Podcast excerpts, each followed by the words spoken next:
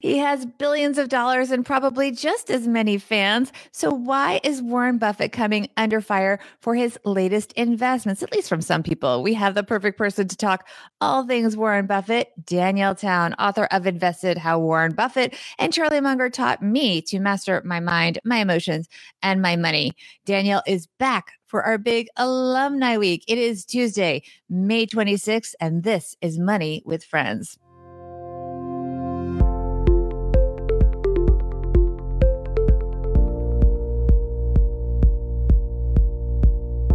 Welcome to the Money with Friends podcast. I am certified financial planner Bobby Rebell coming to you from my quarantine headquarters in beautiful Lake Mahopac, New York.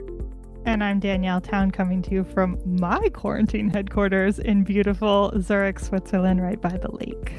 This episode of Money with Friends is sponsored by Tiller, your financial life in a spreadsheet, automatically updated each day. Go to uh, moneywithfriends.com forward slash, I'm sorry, go to tillerhq.com forward slash MWF for a free trial and to support the show. And also, you get 20% off your first year. So, Danielle, welcome back. Thank you. I love doing this show with you, as you know. So I was thrilled to be part of the Alumni Week. Well, we're thrilled to have you back. You were part of our very first season, so you are a brave soul. Give us a quick update on what you've been up to. I've been writing about my investing practice. So, as you know, I focus on Buffett style investing, long term value oriented investing, and have gone from knowing nothing about it to now pretty much like loving to do this 10 hours a day most of my life uh, right here in my quarantine headquarters. So, I've been writing about my process of investing and what I'm finding and what cool companies are out there and putting it out there for this cool new community that I've got going called the Invested Practice, filled with people who are developing their own investing practices as well. Which is also a newsletter. How can people sign up for that, by the way? They can go to newsletter.danielletown.com and it's called, or you can just Google the Invested Practice and it'll come up. Perfect. Let's see which one of our friends is going to lead us into the headline. This is Tara from Rise Up just like hanging out and chatting about the news. That's why I tune in to Money with Friends. All right. And by the way, I do want to caution this is an opinion piece in Market Watch. And Danielle, you're going to start us off. So I should just read the headline here. Yep. Go for it. Howard and it's by Gold. Howard Gold. Sorry. Go ahead. Okay. Um, Howard Gold's No Nonsense Investing. Dud stock picks, bad industry bets, vast underperformance. It's the end of the Warren Buffett era by Howard Gold. This is an opinion piece, you guys, as you can tell by my skeptical tone of voice. The chairman of Berkshire Hathaway seems to prefer the S&P 500 to his own company's stock. Who is the greatest of all time? Michael or LeBron, Willie or the Babe, Aretha or Old Blue Eyes? When it comes to investing, Warren Buffett, chairman of Berkshire Hathaway, is unquestionably the greatest who ever lived, posting an extraordinary record over more than five decades. From 1965 through 2018, Berkshire racked up a 20.5 compounded annual return, more than double that of the S&P 500 including dividends, 25 20.5%, I should say. Buffett also is a beloved multi billionaire in an age when the super rich are vilified. His homespun wisdom and Midwestern humility have made him the most sacred of all cows to a business media hungry for wit and personality. His paeans to free market capitalism, along with his democratic politics, haven't hurt him with that group either. But now, after profoundly underperforming the S&P throughout the entire 11-year bull market, it's fair to ask whether Buffett is still well Buffett. Even at the company's virtual annual meeting held in Omaha on May 2nd, some questions by shareholders, curated by CNBC's Becky Quick, struck this listener as unusually sharp. At times, Buffett seemed uncomfortable amid PowerPoint slides and the absence of his longtime friend and business partner, Charlie Munger, who didn't make the trip. His bullish comments about America seemed oddly discordant while a pandemic ravages our economy. Meanwhile, intimations of mortality hung over the proceedings. Munger is 96 and Buffett turns 90 in August. The two, Buffett said, are, quote, not going anyplace voluntarily, but we probably will go someplace involuntarily before that long, end quote. Then he quickly added, quote, Charlie's in good health. Incidentally, I'm in good health, end quote. Yeah. All right, let's just pause there and digest that for a moment. Um, so he's using some data um, on the most recent performance um, to question whether Buffett still has his magic touch. What's your take on this? Because you followed this man and his investing philosophy, and Charlie Munger too, we should say, really as the focus of your work. Definitely. I think he profoundly misunderstands what Buffett and what Berkshire are all about. And he's not the only one. There are so many articles like I was so glad you picked this because there's so many articles like this out there that people read and send around to each other and go, "Oh, Buffett's lost his touch. He doesn't understand what's happening." No. Buffett is not running a growth tech company. And we are so overweighted on the S&P 500 with growth tech companies that they're actually about to reweight it and change which companies are in it to try to make it a little bit more even because the FANG stocks which are Facebook, Amazon, Apple, Netflix and Google, Google now Alphabet, um, have taken over so much of that index and have grown so much if you take them out the actual S&P numbers are not that amazing. They're very good they're not as amazing as they are with those companies in it. So, what Berkshire Hathaway does is stay safe. Berkshire Hathaway is about being a real economy, uh, how to put this, forever company. They want to be a company that's not going to go up and down with the times. They want to be a company that's going to survive the tough times and do really well in the good times. And they've done that that's what Buffett's doing, and they've done it. And uh, one thing that this guy says in the article down later is he says, "Oh, they haven't handed out any dividends." Mm-hmm. Well, that's again a common complaint about Berkshire. The reason that Berkshire doesn't give dividends is that Berkshire thinks it can use the money better than its shareholders. And I personally want to invest in companies that think they can use their money better than I can use their money. Mm-hmm. I mean, they are the ones making the money. They're the ones who are able to invest in R&D, in potential M&A deals, in building their companies out. I want them to be doing that or else why should I be investing in them?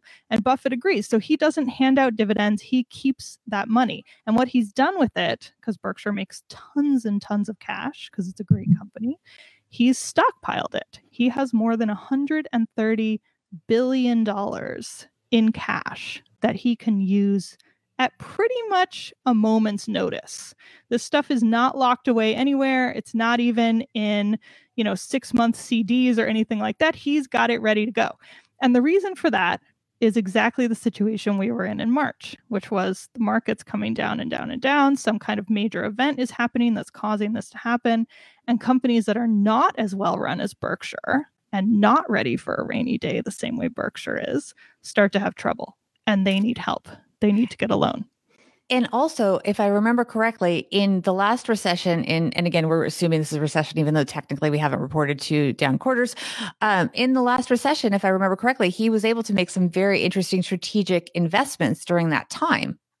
Absolutely. That was a time when Berkshire ended up coming out really, really well. He made a bunch of loans and he also was able to buy companies at a very low price that set them up for this bull market. And has been able to ride that ever since. So he was trying to do the same in March. And what he said at his annual meeting was that he was ready and the phone was just starting to ring. And then that's when the Fed came out and the government came out and started offering loans really cheaply at prices that he said Berkshire refused to match. So basically, the government undercut them. And you know, whether or not you think they should have done that, that's a different issue, but they did. And so Berkshire wasn't able to deploy some of that cash that they have going. However, he still did not buy any stocks in March. He did nothing. He was waiting. And not only was he waiting, he announced that he was wrong about his choice to buy uh, the what was it three or four largest U.S. airlines. I think mm-hmm. it was four of them. Yeah, yeah. He owned, he owned American, United, Delta, and um, Southwest, and he sold all of them. And he just said I was wrong. So okay. the the facts changed, and he decided to sell them. So not only did he not buy anything in March, he actually sold at a loss one of his investments. Now that's uh, not the kind of thing that most sort of fund managers tend to admit to. But right. They, they they do tend to bury their sort of mistakes. I want to get in here. We we have an active audience here on our Facebook Live group where we record this episode. By the way, if you want to join us here, you can go to facebook.com forward slash iStack Benjamins. Um, it's the page of our sister podcast. Um, Dylan is here. Do you want to read what Dylan has to say? Dylan says Berkshire waits for the massive value play where they can buy a substantial portion of an industry. They flat out bought Duracell. They became number two in residential real estate overnight, buying Prudential, Fox, Roach, and others. They wait to go big when there's a value buy. That's exactly right, Dylan. And he didn't see a value buy in March, which was super interesting because there were so many people out there going like this is the dip, you buy the dip, we're getting used to doing that now.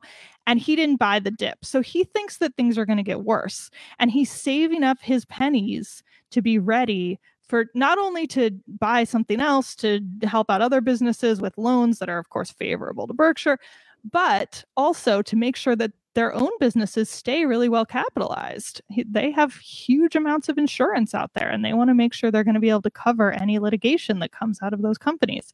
So he's ready. And so when I read these criticisms of Berkshire not beating the S&P, I just think it is so it's such a fundamental misunderstanding of what this company is about. And frankly when the s&p drops 50% which i think it absolutely could as this economy starts rolling into the reality of our unemployment numbers and of retail stores closing and all of the um, implications of this lockdown that we've done I think the stock market index could absolutely drop 50%. And I think Berkshire in that situation is not going to drop that much. Berkshire is going to come out of it very well. And that's why you buy Berkshire. Why do you think there's such a delayed response in the stock market to the economic numbers that we're seeing? And a lot of the numbers we're seeing don't even reflect you know, they're still reflecting either the first quarter in terms of earnings or they're back to March and now we're moving into April in terms of the economic data. It's such a good question.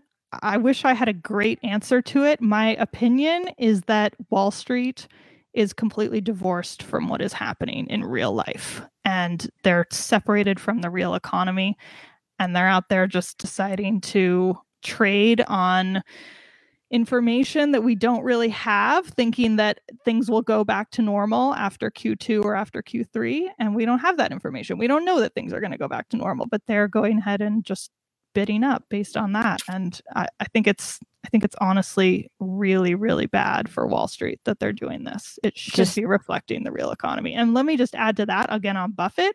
Buffett's businesses are so are they're such real economy businesses, railroads, insurance, consumer goods. He has data that we don't have.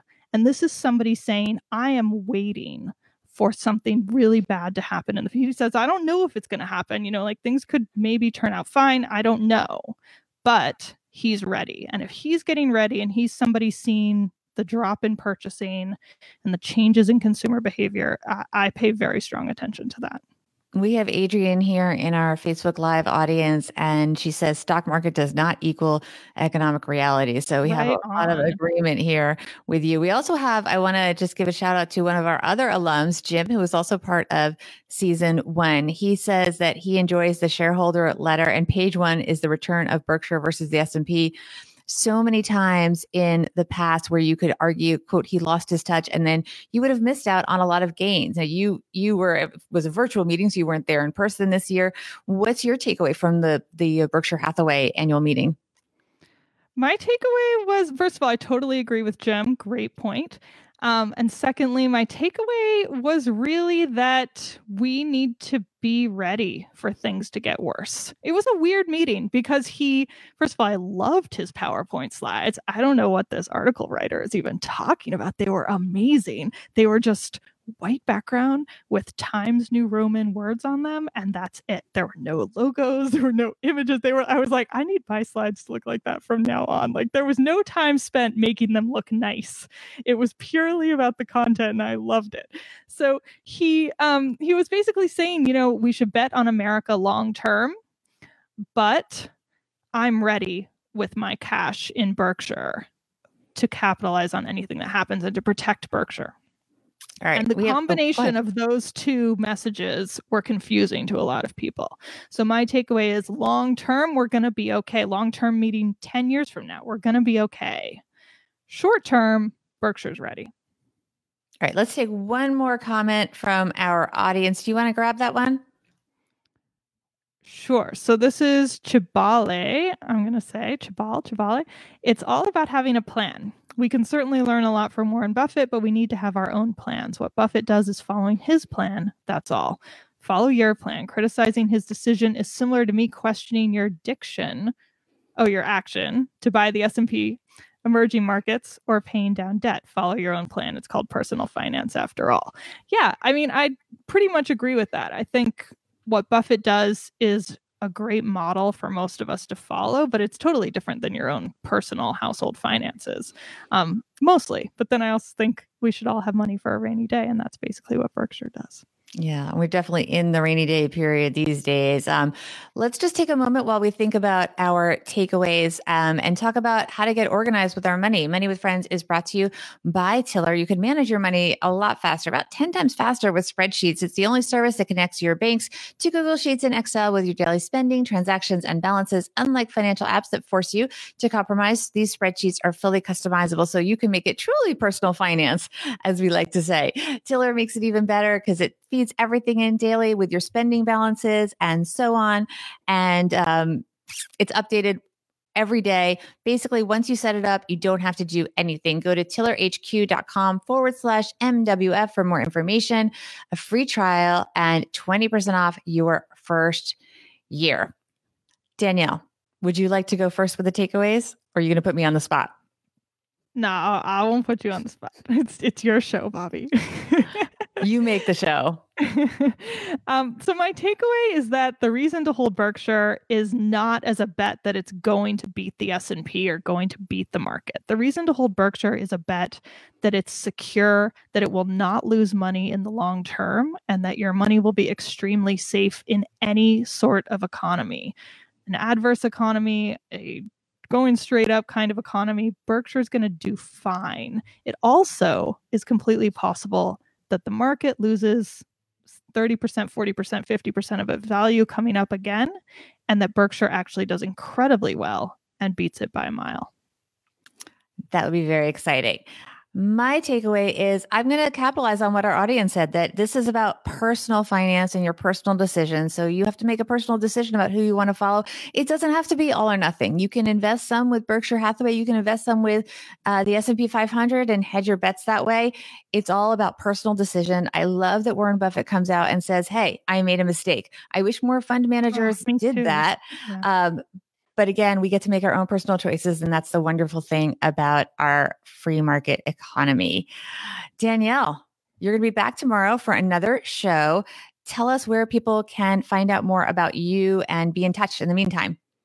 You can find out all about what I'm up to at danielletown.com. Check out my course um, on developing an investing practice and my newsletter about my investing practice. And you can find me on Instagram at Danielle Town and on all the social medias at Danielle Town. Everyone follow her. Also follow our show at Money Friends Pod on Instagram. We often put out polls and quizzes and let you know in advance when we're going to be taping, who's going to be on. Sometimes we even give sneak peeks into the topics. So that is at Money Friends Pod. You can also learn more about Danielle and all of our community, our growing community of co-hosts and thought leaders on our website, moneywithfriendspodcast.com. Until then, uh, we'll be back tomorrow with more Danielle Town. Thanks, everyone. Thanks, Bobby.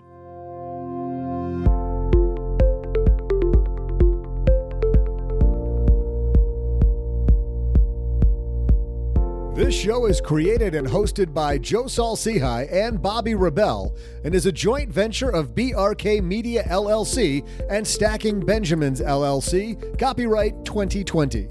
Ryan Sini and Nicole Thornhill from Pro Podcast Solutions engineered this show, and Ashley Wall is the producer. For a list of the thought leaders who appear on the podcast, head to our website, moneywithfriendspodcast.com.